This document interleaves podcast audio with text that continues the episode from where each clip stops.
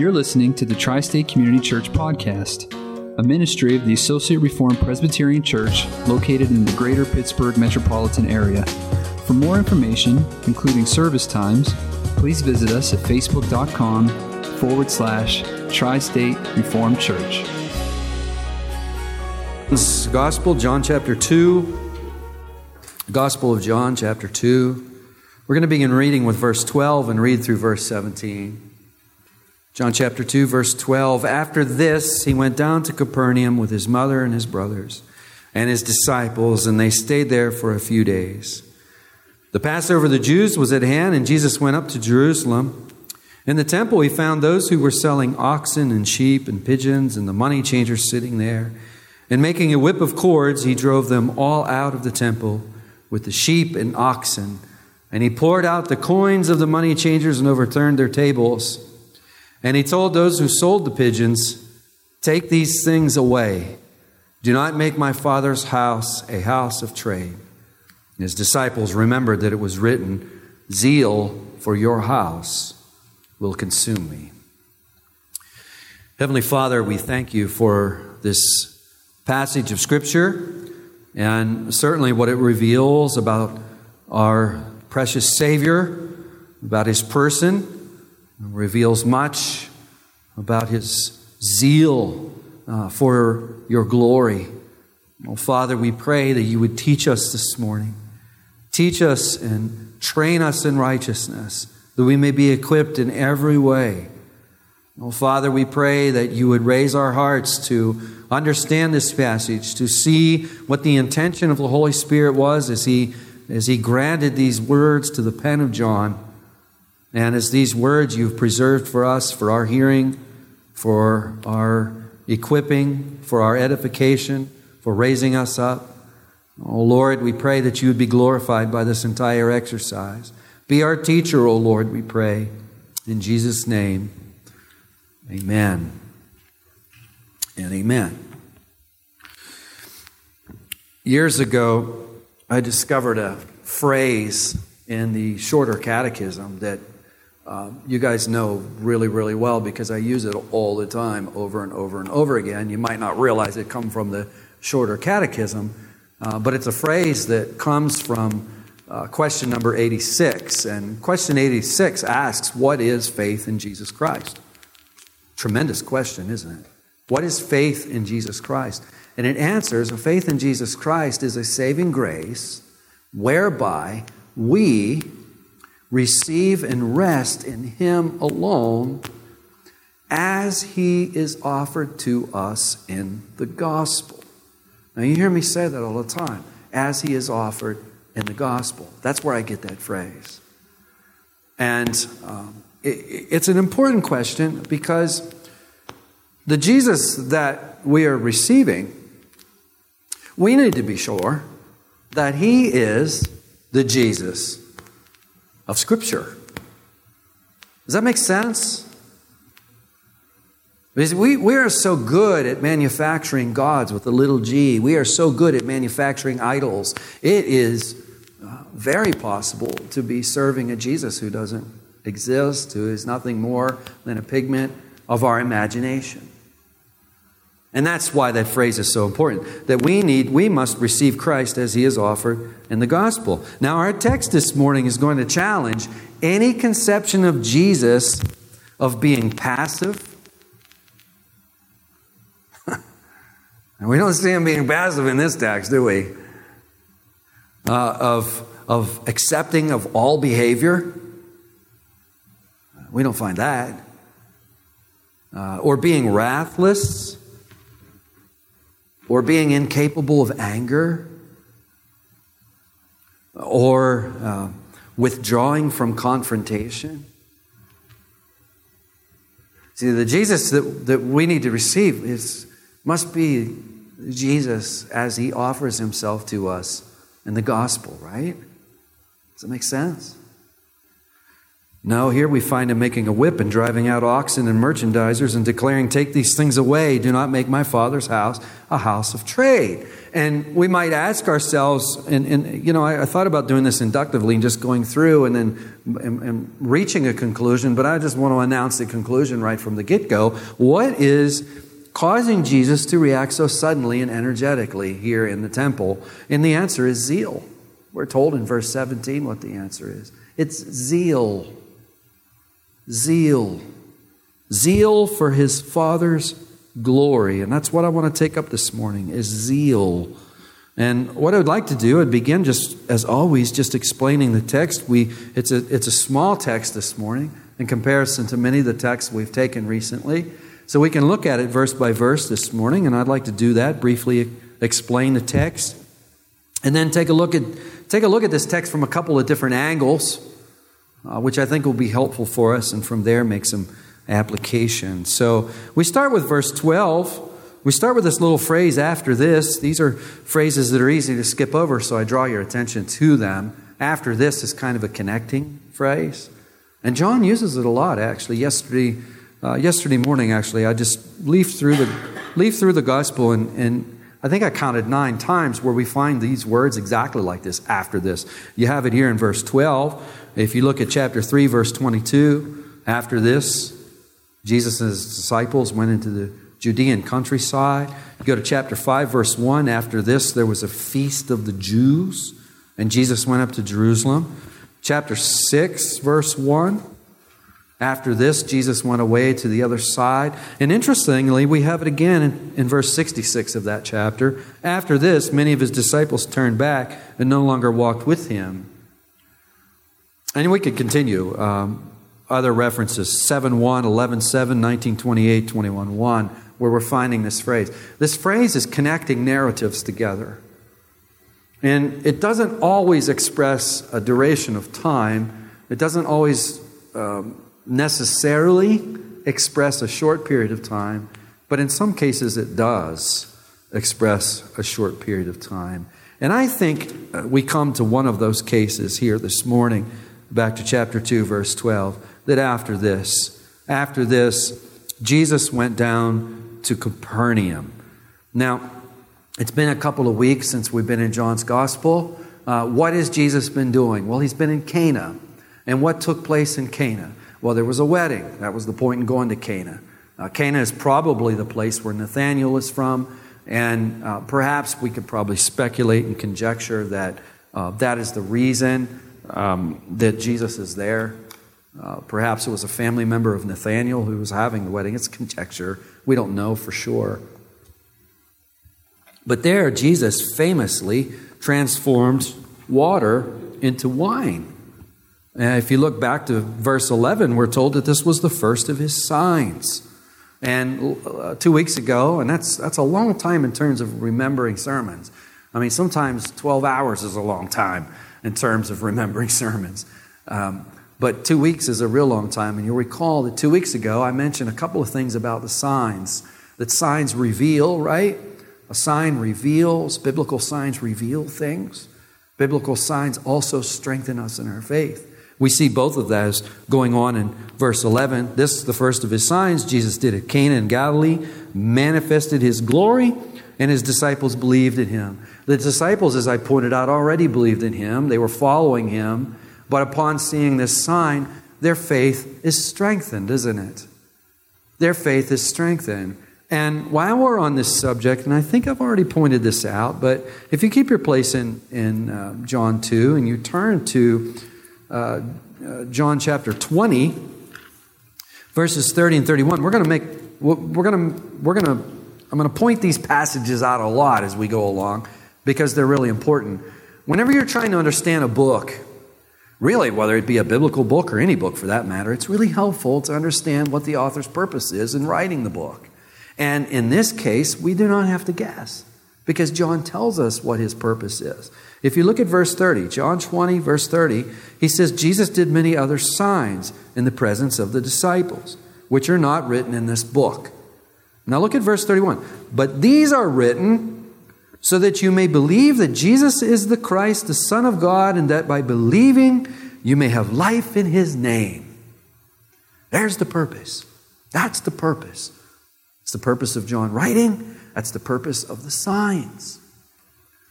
So, Jesus is not simply performing this miracle in Cana to get the bridegroom out of the mess that he's in. He does get the bridegroom out of the mess he's in, but that's not the primary purpose. The primary purpose is to reveal Jesus as the Christ, the Son of God. And as I pointed out, we get more detail even than that. And one of the things that it's helpful for us to keep in mind when we're trying to interpret this particular passage is the fact that they're using these six stone water jars. If you look in verse 6, six stone water jars. I pointed that out. It's really interesting. Uh, six stone water jars. We can read that and think, well, they just happen to be containers that were available, so that's what Jesus used, you know, because, they, you know, that's the containers that were. No, no, no, no. I don't think so. There's significance to the fact of these six stone water jars that are used for purification. You remember, Jesus orders those water jars to be filled, right? And uh, how I've always understood the text, I've always understood it to go like this Jesus fills the water jars, then he transforms the water that are in the water jars into wine. And They dip out of the water jars and they distribute the wine uh, to the wedding. And that perhaps is indeed uh, what took place. But I offered an alternative uh, two weeks ago, and it, it's. It, I think that I think I, you know I, I, I think that I'm finding my own mind and my own heart leaning that way. That the word that is used, the Greek word that is used for drawing, generally means drawing from a well. So it is possible that they fill these stone jars up with water, and then as they continue to draw from the well, the water that they draw from the well is transformed into wine and distributed. Either way, either way, the, the point the point doesn't suffer one way or the other. I think it actually is enhanced with the second interpretation a bit. Uh, because it's out of the well. It's out of this well. It's not even limited to uh, what we think would be possibly 120 gallons. No, it's coming from a well. I, I think there's, I think, I just think that, I, I think that's the position that since reading that, I think that's the position I'm going to take. But here's the point the point is the old is given way to the new. That the old, these, uh, these types, these shadows, if you will, are given way to the one whom these types and shadows have always pointed in the first place. In other words, he's here. Oh, he's here. The one that they've been waiting for for all these years, the one who was promised way back in Genesis 3:15, oh, he's here. He's here. He's arrived. We could put it another way, and I like to put it this way. Um, we could put it like this The jars of purification will give way to he who purifies. The jars of purification are set aside for he who purifies. Now, after this, after this, Jesus went down to Capernaum. We're told that he went with his mother and his brothers. Now, some of you have a footnote at brothers. Uh, oi adelphoi is the Greek construction, and when that's used, it's plural, and it would encompass uh, sisters as well. So it's quite possible, and some of you will have a footnote to that effect. It'll say something and sisters or brothers and sisters. Um, and passages like Mark chapter 6 tell us that Jesus had brothers um, James, Joseph, Judas, Simon, and sisters as well. Uh, Mary and Joseph, uh, they, they, they marry and they raise a family. And these would be half brothers and half sisters of Jesus. Now, we're told also accompanying them are his disciples. Uh, who would be present at this point? Well, something interesting that I don't think I brought out, and I think I should bring it out while it's early, is if you go back to chapter 1 and verse 35. Uh, the next day, again, John, that's John the Baptist, is standing with two of his disciples. Notice that, two of his disciples. And he looked at Jesus as he walked by and said, Behold, the Lamb of God. And the two disciples heard him say this, and they followed Jesus. Now, if you look at verse 40, we're told that one of the two who heard John speak and followed Jesus was Andrew. Now, here's the question Who was the other one? Who is the other disciple? Uh, presumably, it's John. Uh, presumably, it's John.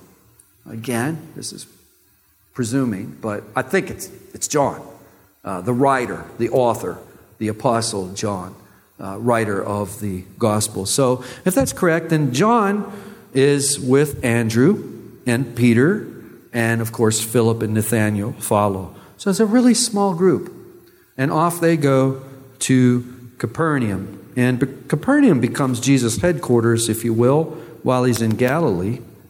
And then from uh, Capernaum, uh, we're told that they stay there for a few days.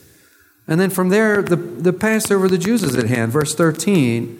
And Jesus goes and went, Jesus went up to Jerusalem. Now, it's important that we point out now that this is the first of three Passovers that John will make reference to in his gospel. It's the first of three Passovers. Jesus is now just beginning, just embarking on his earthly ministry.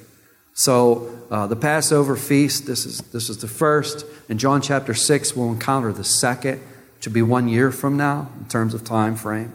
And then uh, in John chapter 11, we find Jesus at the third, uh, where Jesus actually will come to be uh, the Passover lamb uh, of the Passover. And the Passover feast itself, and you know, even before I get to that, I'll tell you one thing, maybe some of you can relate with this. Um, if you're like me and you've read the, the New Testament, especially if you've started in Matthew, how many have like said, you know, I'm going to read the New Testament, and you just start at the beginning. You start at Matthew. You read Matthew, then you read Mark, then you read Luke, then you read John, and away you go. If you've done that, then what's happened? Okay, you've read Matthew, and Jesus cleansed the temple when? At the end of his ministry, doesn't he? Actually, it's usually it's inserted right after the triumphal entry. Then you read Mark, same, same. You read Luke, same, same. Then you come to John, and here you find it at the beginning. Has anybody ever scratched their head over that? And you, you, you, have to ask the question I mean, how many times did Jesus cleanse the temple? Did he do it once? Is John simply kind of jumping ahead of time and recording this cleansing at the beginning. There's many people that take that position. Probably nowadays, a, a, a, minority position would be that there are two cleansings. And that's the position that I take. There are two cleansings. I think there's a lot of problems with trying to make, trying to force this cleansing and to be this, the exact same circumstances as the, um, the uh, uh, cleansing that's at, at the end. Um, and that, that's why I point out after this. I think this is happening in a short period of time, uh, and this is taking place while the first Passover is at hand. In other words, this is taking place early in Jesus' ministry. Now, some people re- will, will they'll, they'll uh, uh, reject that, and I've, I've heard, I've read where uh, one scholar said, listen, if Jesus cleansed the temple, at the beginning of his ministry. There's no way he would have been able to do it at the end of his ministry because the temple authorities would have been ready for him. And I, I you know, when I read things like that, I, I, I just become so disappointed. I, I have to ask myself this question just exactly who does this author think Jesus is? You, you think for like a New York minute that they could stop him if he decided he wanted to clean, cleanse that temple. If he'd have done it three times, he could have done it each time. I would have no problem with there be three cleansings. Uh, he could stroll in there and do it anytime he wants to do it. I, I take the position that he's doing it here at the beginning of his ministry. So uh, the Passover is at hand. The Passover is probably the, uh, it's definitely the most uh, important and significant of the feasts that are on the Jewish calendar. And of course, it commemorates what? It commemorates the Jewish deliverance uh, out of Egypt. You remember the night on the tenth and final plague? Uh, the Lord commanded his people to slaughter a lamb. The lamb had to be to certain specifications, which the Lord gave. They took the blood of the lamb, they put it on the lintel and on the doorpost. And on the night that uh, the angel of destruction came, when he saw the blood on the lintel and the doorpost, he passed over the house. What a graphic illustration. What a wonderful illustration of salvation by faith through the substitute, through the blood, the death of the substitute. Now, um, Jerusalem would swell up in its population during this time. Uh, the, uh, uh, the population of Jerusalem would triple. We don't really know. I don't think anyone really knows uh, any exact numbers. A lot of numbers have been conjectured. That's not important. What we do know is that the population swells up. So Jews are making their way into Jerusalem to uh, celebrate the Passover. Jesus is doing the same. In verse 14, in the temple, he found those who were selling oxen and sheep and pigeons and the money changers sitting there. And we might find out, well, this is odd. What is this all about? Well, uh, this was initially set up as a convenience. If uh, you imagine if we were traveling to Israel and uh, for the Passover, we would be required to bring sacrifices. It would be difficult to travel with oxen. Did anybody bring their oxen this morning? They say, no, well, we left him at home. Okay, well, how'd you, I mean, you'd had to pull a trip. I mean, never mind. You can see how difficult that would be. Anybody bring any pigeons? we have any pigeons? Any doves? Sheep? I mean, you can see if you're traveling, especially if you're traveling on foot, the difficulty that would be. Uh, so initially, they set up on the Mount of Olives, east of Jerusalem, and they set it up as a convenience where they would have suitable, approved uh, uh, sacrificial animals there, and you could travel in, you could purchase the sacrifices that you need, and then you could make your way into the temple and offer those sacrifices as your, as your uh, spiritual worship. Uh, but at some point in time, this operation gets moved into the temple courts. Uh, without a doubt, it's in the court, what we call the court of the Gentiles. If you've ever looked at a little model of the of the temple or you've ever seen, you can go online, you can look at little pictures. Now's not the time to do it, but you can look at little pictures of uh, the temple in Jerusalem. And you'll see, like on the very outskirts, this little railing. It's almost kind of like a railing. It's a short little wall, latticed wall. And uh, that is kind of a line of demarcation to Gentiles, non Jewish people. This is all the further you, you can come. This is as close as you can get to the temple itself is in this particular court.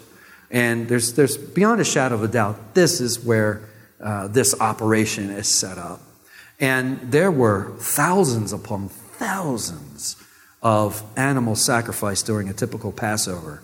So the amount of livestock that would be in this court would be astounding. And furthermore, the money changers. The, uh, there was a temple tax that was due. And the temple only would only take uh, Tyrian coin uh, currency. Uh, scholars tell us that the Tyrian coins, the coins of Tyre, if you will, were uh, contained a little higher of a silver content. So you had to have Tyrian currency. Uh, you're probably not getting, I mean, if, where are you going to find Tyrian currency here in Chester? You're not going to find any. So you have to go to the temple and you're going to have to take your dollar bills or whatever and you're going to have to exchange them to get the Tyrian currency so that you can pay your temple tax. Now, that's the point of the, uh, of the money changers uh, here in this text. Now, in verse 15, notice what Jesus does.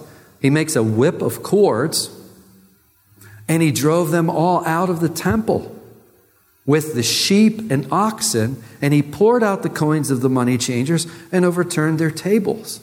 Now, again, uh, I would. Do, do you think that just any normal human being, any normal man, could walk in the midst of all of this and pull this off? Like in terms of contemporary, to try to get, to try to have like some type of contemporary resemblance. When I read this, I think of the fair, like Hookstown Fair. Where I grew up, you could see Hookstown Fair. You could see the Ferris wheel and stuff from my house when I was a kid. And I think of the fair. I mean, when you go to the fair, you have all these people running around everywhere. You have all this money being exchanged.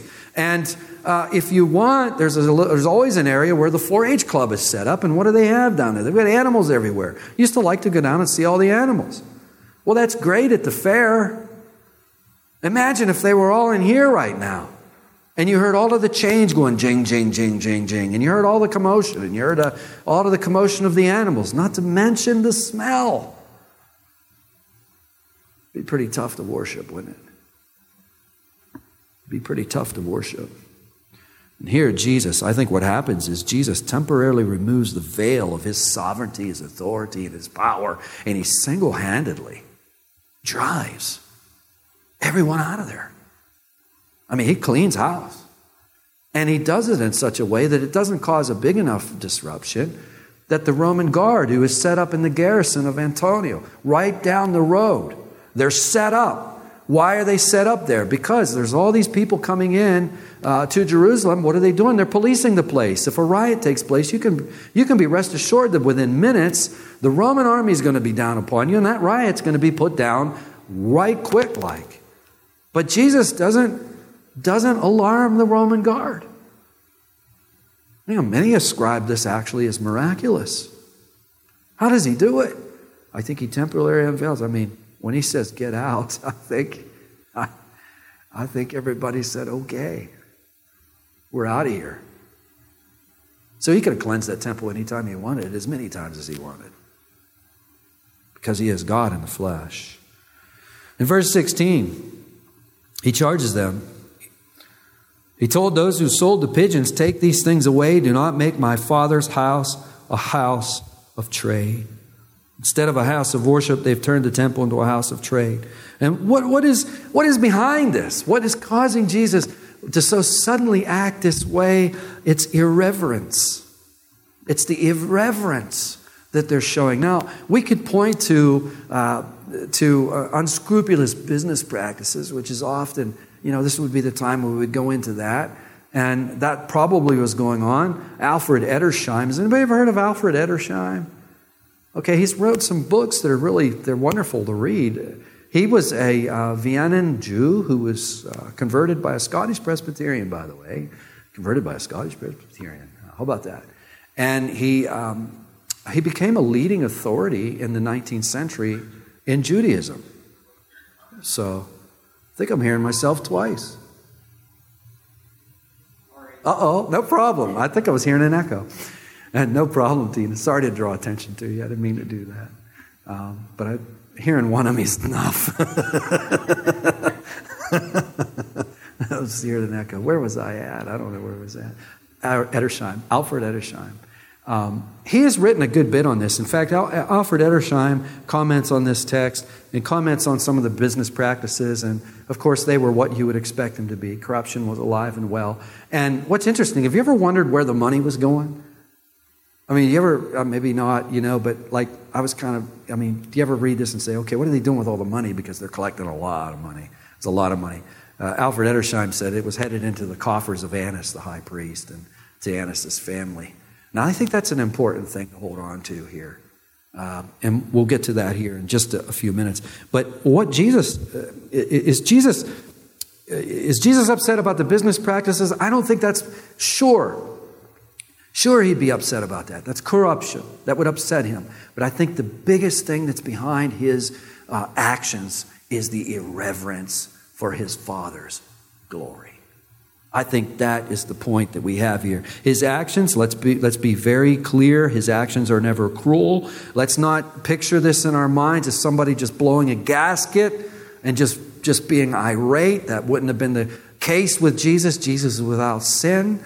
Uh, that would not have been the case, but his wrath was real, it was powerful, and it was justified. His wrath was real, it was powerful, and it was justified. Now, we could ask ourselves what should have been happening in that court? What should have been happening when Jesus walked into the temple? Well, what should have happened was pilgrims should have been awestruck by the presence of God. And out of being awestruck by the presence of God, their hearts should have been brought to contrition. What is contrition? Sorrow for sin. And out of sorrow for sin would ebb and flow repentance, and out of repentance, what would come? Enjoyment of the presence of God, worship, glory, declarative glory, people declaring the glory of God there in the temple courts. But instead, what is happening? What instead is what is happening is the temple is being uh, turned into a, a place of merchandising instead of a place of worship. And what is going on? God Himself is being robbed of His glory, isn't He? They are standing in the way of the Gentiles who would want and desire to come to worship the Lord. They're standing in the way of that. And this dishonor moves Jesus to action. And look at verse 17. His disciples, they're watching everything that's happening. And the Holy Spirit brings to their mind what is written, quote, Zeal for your house will consume me. Zeal for your house will consume me. Now, I, for us to go any further in this, I think we're going to have to look at the context. I think we need to look at the context of verse 17, which is Psalm 69. We're going to have to look at the, um, uh, the intensity of what's happening. We're going to have to look at the cost of what's happening to get the full effect of this. I'll be brief on each on these things. We don't have to spend a lot of time on it, but keep your place in John chapter 2 and turn with me back to Psalm 69, which we read earlier in our service. And uh, it's a lengthy psalm, 36 verses. I'm not going to go through all verses, but let, let's go through about half of them and that'll suffice. And I'm just going to go through them really quickly. You look at verse 1, uh, or we look at the title, it's ascribed to David. And in verse 1, David says, Save me, O God, for the waters have come up to my neck. I sink in deep myrrh. Now, this is figurative language, uh, but we get it, don't we? He's in deep distress. Charles Spurgeon, commenting on this, says, You know, you can swim in deep waters, but what do you do in the myrrh? What do you do in the myrrh? The waters have come up to my neck. I sink in deep myrrh. Where there is no foothold, I have come into deep waters, and the floods, they sweep over me. I'm weary with my crying out. My throat is parched. So this has been going on for a while. My eyes grow dim with waiting for my God. Verse 4 More in number than the hairs of my head are those who hate me without cause. Now, I've never read anywhere where David was bald. So I'm assuming there was a lot of hairs on his head. So there's a lot of enemies. There's a lot of enemies here. Mighty are those who would destroy me, those who attack me with lies. If you look down to uh, verse 7, we could ask, and before we look at verse 7, we could ask, okay, what has happened? What has happened that has brought David into such distress? Verse 7 gives us uh, not a lot of detail, but it gives us enough. David says, Therefore, it is your sake, it is for your sake that I have borne reproach, that dishonor has covered my face. Okay? In other words, what, is, what has David been doing? Obviously, he's been, he's been standing for the truth of God. He's been standing for the glory of God. He's been contending for the glory of God because he says it's for your sake. It's for your sake that I have borne reproach, that dishonor has covered my face. Verse 8, I've become a stranger to my brothers, an alien to my mother's sons. Verse 9, for zeal for your house has consumed me. The King James translation is helpful here because it says, For zeal for thine house has eaten me up. It has eaten me up.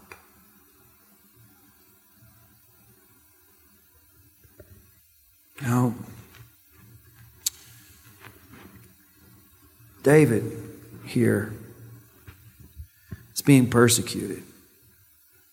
And he's being persecuted because of his zeal for the glory of God, isn't he? And the disciples are thinking of this psalm as they're watching Jesus clear the temple. Now, why is their minds being brought to Psalm 69 and verse 9? Now, there were no versification during the days of the, of the disciples. They're thinking of a part of 60, Psalm 69, and I think they're thinking of the context in which that part comes from. The zeal for your house has eaten me up.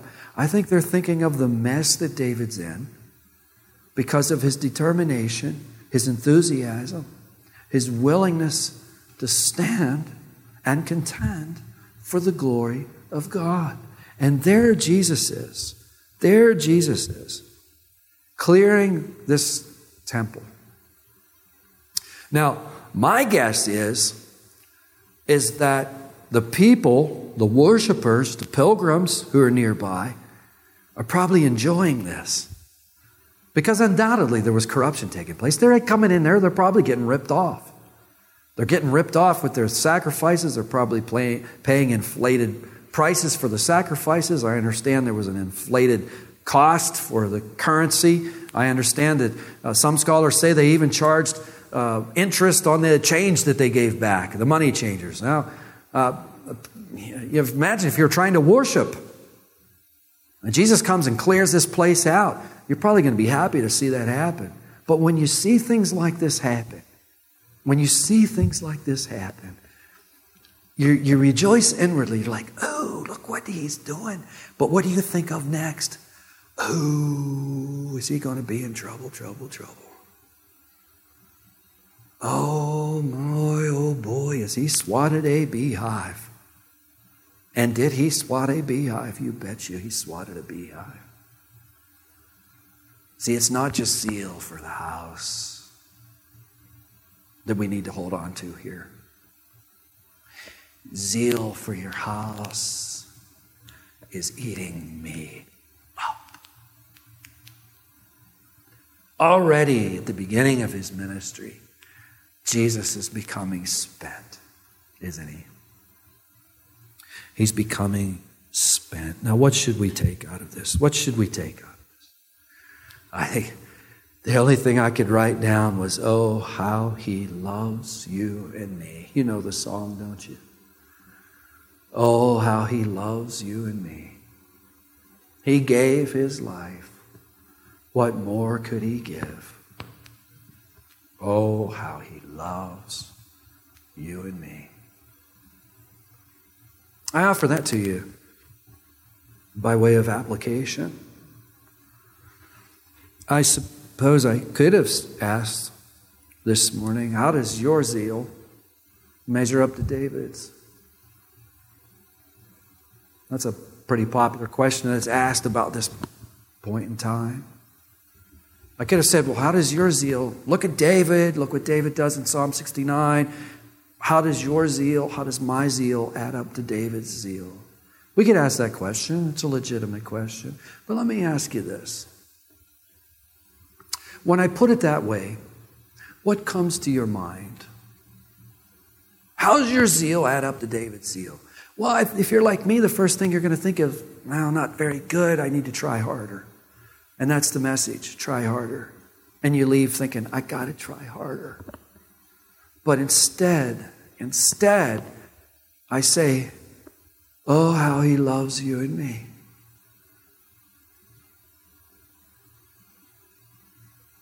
He gave his life. What more could he give? Oh, how he loves us.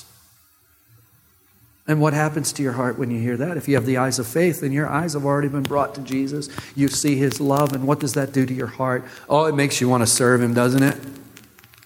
I would contend with you that that will make you want to serve him and cause you to be more faithful than it would ever be done if I would ask the other question. The other question is important. We need to leave here and we need to serve. But we need, we need God's empowerment to serve. Our hearts need to be one for Him. This is called grace. We need grace. Oh, how He loves us. How He loves us. This zeal. You know, the natural person, a person who is apart from the Lord, who has never been converted by God's grace, the natural person, he or she cares about their own glory. They're zealous and they're on about their own personal glory. But you see, this is the exact opposite. David, who is converted, what is David concerned about? He's, he's willing to sacrifice his honor and his glory for God's honor and God's glory. And his heart has to be transformed. It's the only way that can happen. And how does that happen? How does that happen? You know, I'd point you to verse, we're still in Psalm 69. I'd point you to verse 16. Verse 16. You know, I was meditating on this psalm, and in preparation to preach on John 2, I spent, I think, maybe more time in Psalm 69 than John 2 because, you know, the first thing I want to say, what am I going to center on? What are we going to, how long of a text are we going to take? And I kept going to verse 17 and zeal, you know, and the zeal and the context of this zeal is Psalm 69. And okay, I want to get a fresh handle on Psalm 69. And I get to verse 16 there. if you look at it. And it reads in the ESV, it says, Answer me, O Lord, for your steadfast love is good. Your steadfast love is good. According to your abundant mercy, turn to me. Well, in the King James translation, steadfast love is um, translated. In fact, I think I have the King James here in my notes. I think I put it down here. Yeah, listen to this. In the King James translation, it, it says, Hear me, O Lord, for thy loving kindness is good. Now, neither translation is wrong, but I found the word loving kindness really moved me. Maybe more so than steadfast love. Like mentally, I know what steadfast love means. But loving kindness, what a word. What a word. And as you know, I'm fond of quoting Spurgeon because I'm very fond of Spurgeon's ministry. Spurgeon writes, It is furnished sad souls much good cheer to take to pieces that grand old Saxon word which is here used in our version, loving kindness. That grand old Saxon word. Who could put it like that? I couldn't begin to do that. That's why I quote him. Its composition is of two most sweet and fragrant things, fitted to inspire strength into the fainting and make desolate hearts sing for joy. If we go back uh, answer me, O Lord, for your loving kindness is good. We're not going to have any proper zeal for God's glory until we have tasted God's loving kindness. Have you tasted His loving kindness? Are you enjoying His loving kindness? Because we can come to church for decades and believe about His loving kindness and believe that He is loving, lovingly kind. But are you experiencing that loving kindness? Has He dispatched it to you? Is it yours? Someone will say, well, you know what? Maybe it's just all mental. Maybe it's just a concept in my mind, but no, maybe I've never tasted of it. How could I how could I taste that? How could I taste that? Well, let's go back to our text because our text our text teaches us how we could taste it. You go back to our text. What is Jesus doing? Well, I think I see him making a whip in verse 15. What's he doing? He's driving them all out of the temple. Why is he drawing them out of the temple? Because we're going to arrive. We're on the plane. And we're going to fly into the temple. And where are we going to worship with all this commotion going on? Where, where, you see, we have to worship the way God tells us to worship. That's what Donald was talking about on Wednesday, wasn't it? We call it the regulative principle. We don't just make this up. We don't just do what we want on Sunday mornings. God tells us how He wants to be worshiped. And in this dispensation, in this administration, God has, God has dictated that if, if we were to go to Israel and we were to fly in to Israel and we were going to worship at the temple, we would have to worship where all these animals are. And Jesus will have that. So he's clearing the place. So that we make that long pilgrimage in, we can be in his presence. And being in his presence, we can get a renewed sense of our sin. And in getting a renewed sense of our sinfulness, we can repent of that sinfulness and find forgiveness. And in finding forgiveness, we can enjoy the presence of God. Jesus opens the way. That sounds familiar, doesn't it? It's a precursor to John 14. When Jesus says, I am the way and the truth and the life. Oh, he's going to do much greater than clear a few animals. This is really magnificent. I mean, to have been there, to have been there and watched him clear everybody out of there. I mean, I think if any one of us would have went in and tried to do that, we would have been apprehended and shown the door quick like. He cleared that place. He made a way. But the way that he would make by virtue of his crucifixion and his resurrection and his ascension is a much glorious and more glorious way. And that's the way that we've come to him this morning. And if it weren't for that way, we wouldn't even be able to have a service like we're having this morning, to be able to enter into the presence of God. Oh, how he loves you and me. I have a couple of quotes. I don't know if you guys have had enough or you want to hear a couple of quotes. I'll let you guys you guys decide. How many want to hear some more? How many want to call it a day? How many don't want to vote at all? it's okay. I never want to listen, I never want to leave you I don't want to be the I don't want to be the host that doesn't prepare enough food. you know? Like you eat and there's no more and people leave hungry. Uh, but I also don't want to, you know. But a couple of quotes uh, here. I'll, I'll, share. I'll share two with you. Um, this first one comes from uh, an old preacher named, named Thomas Brooks. And um, he writes here um, suffering times are a Christian's harvest times. Suffering times are a Christian's harvest time. I wanted to bring this in because these are strange times. Um, the church is being persecuted in the United States in many ways, and I think that is really where we're headed. Suffering times are Christian harvest times. Let me instance in that grace of zeal. I remember Moulin speaking of the French Protestants, saith, quote, When papists hurt us for reading the scriptures, we burn with zeal to be reading of them.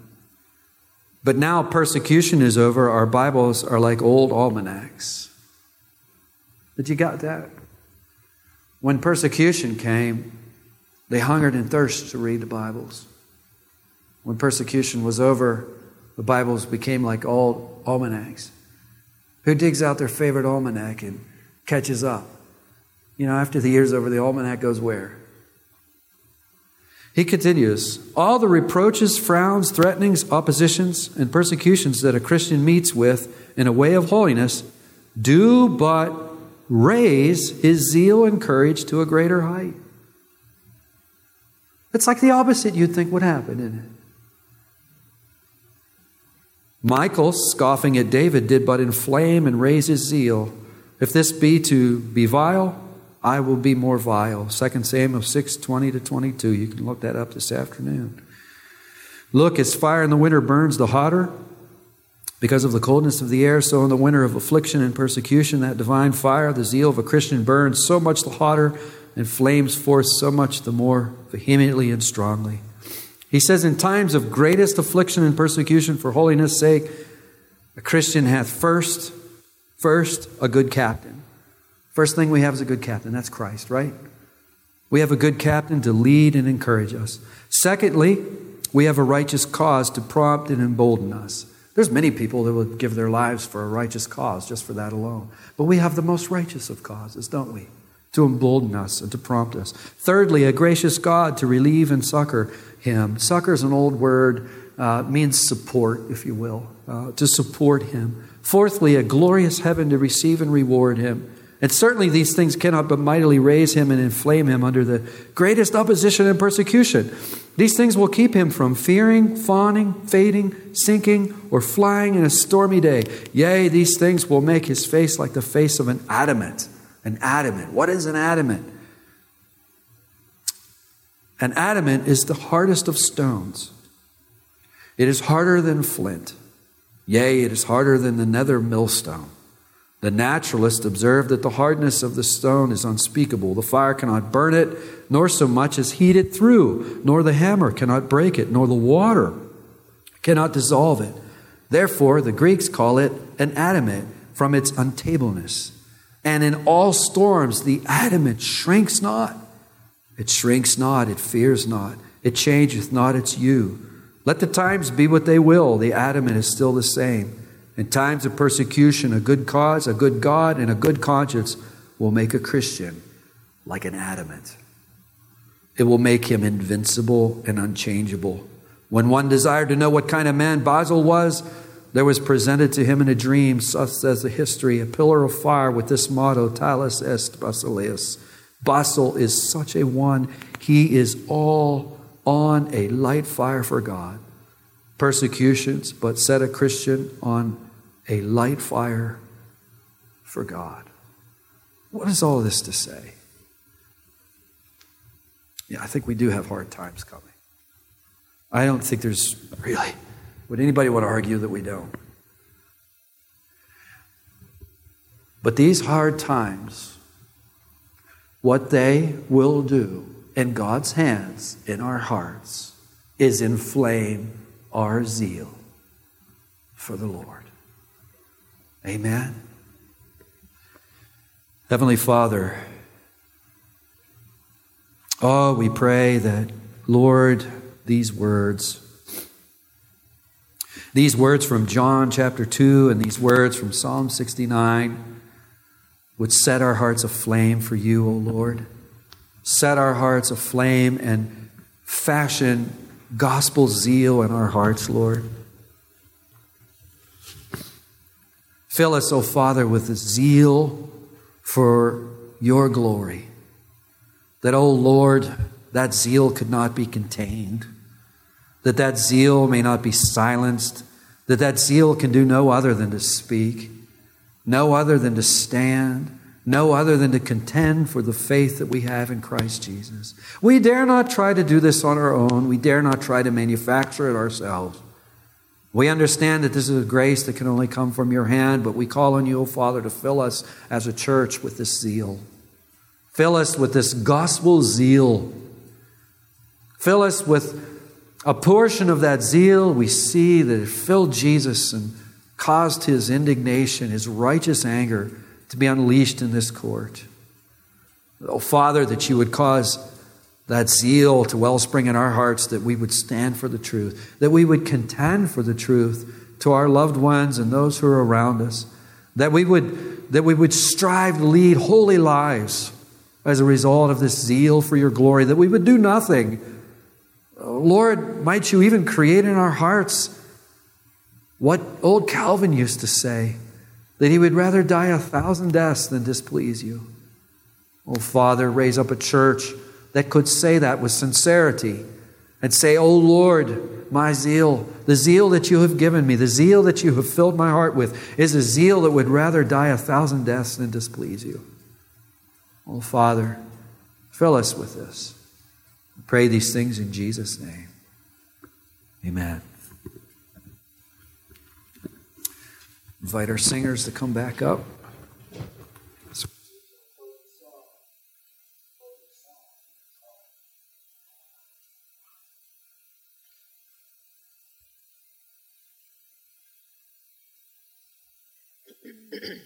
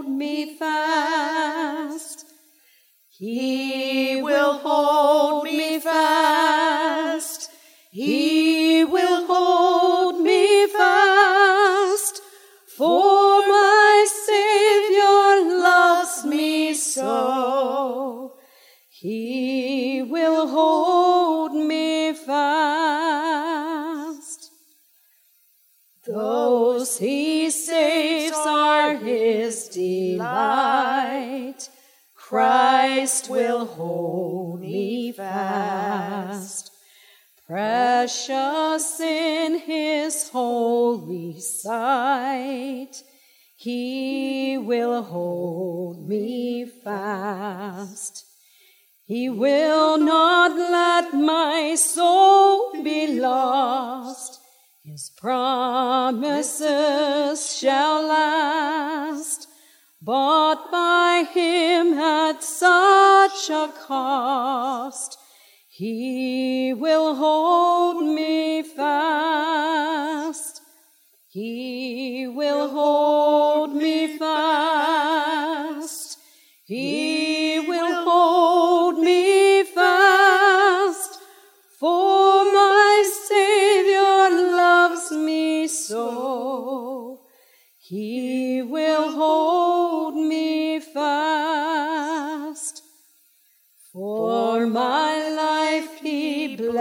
bled and died. Christ will hold me fast. Justice has been satisfied. He will hold me fast. Raised with him to endless life. He will hold me fast till our faith is turned to sight. When he comes at last,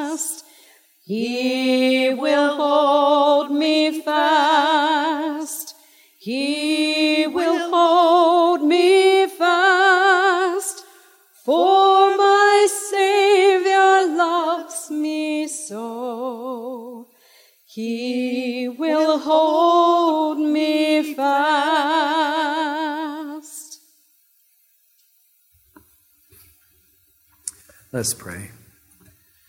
Heavenly Father, we so thank you and praise you for your, your wonderful love. Oh, Jesus, we are just awestruck by your zeal for your Father's glory, your zeal for thine house hath consumed me, has eaten me up. Oh, Lord, we so thank you for that message that you have given us in John chapter 2 that we would see this side of your glory, this side of your person. We see that you're in no way weak. We see that you're powerful, but you're in no way cruel. You're no tyrant. But it is out of love for the Father and love for your people, love of holiness and righteousness, and desirous to see the Father glorified. Oh Lord, how wonderful is that! Oh, Father, fill our hearts with these things, Father. Fill our hearts as we go forth from this place. Fill our hearts with this holy zeal zeal for the things of God, zeal for your glory. Oh, Father, we didn't touch on this much, but I think we all know that we must repent of being zealous for our own glory, for there's no room for it. So, oh, Father, quench and mortify the evil of living for our own glory, that we would be emptied of this and filled with zeal for your glory. And as we go forth from this place, O oh Lord, we pray that the love and the joy and the fellowship the triune God would be upon us now and forevermore. In Jesus' name, amen.